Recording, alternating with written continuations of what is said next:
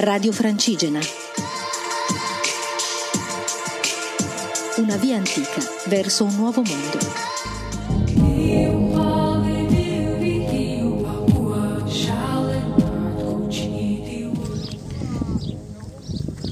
Ciao a tutti, sono Elisa, sono la pellegrina che sta camminando da Desenzano del Garda a Santiago de Compostela e poi a Finisterre.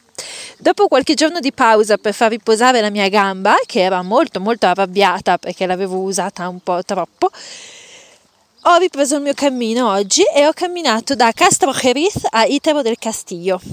Quindi ho cominciato a camminare nelle piene mesetas. La giornata è stata molto bella e ho fatto pochissimi chilometri, ma me li sono proprio goduti. Mi sono fermata in tantissimi punti panoramici a guardare il paesaggio, a meditare, a riflettere e è stata una camminata tranquilla sfruttando ogni passo e il paesaggio meraviglioso delle mesetas che mi si presentava davanti a ogni mio passo. C'è stata una grossa salita, una forte discesa che ho affrontato con molta calma e sono arrivata a un posto particolare del cammino che si chiama San Nicolás.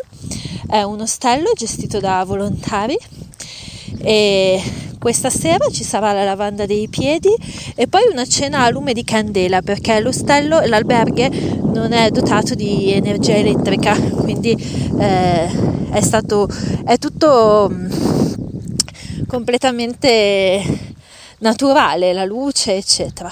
E le mesetas sono molto belle, sono, comprendono degli spazi infiniti, degli spazi verdi e gialli e azzurri di cielo che si propagano fino all'orizzonte e personalmente mi lasciano senza fiato per la loro immensità e vastità. Io amo molto questi paesaggi, so che molte persone saltano questo pezzo perché è un po' noioso, nel senso che è tutto uguale, ma in realtà è molto bello.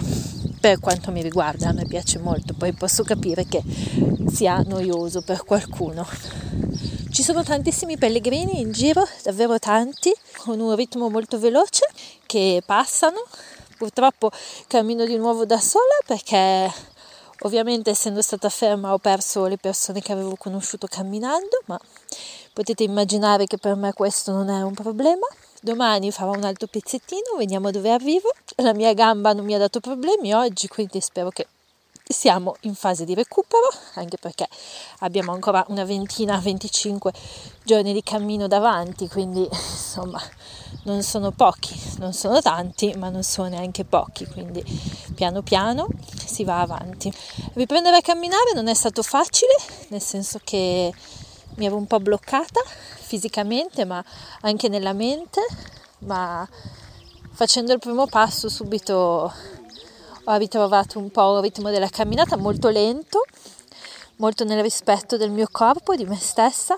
Ci sono molti animali, soprattutto nel cielo, tantissime varietà di uccelli di tutte le forme, colori, dimensioni, misure. Ci sono campi coltivati a spighe, all'orizzonte pale eoliche a non finire e montagne.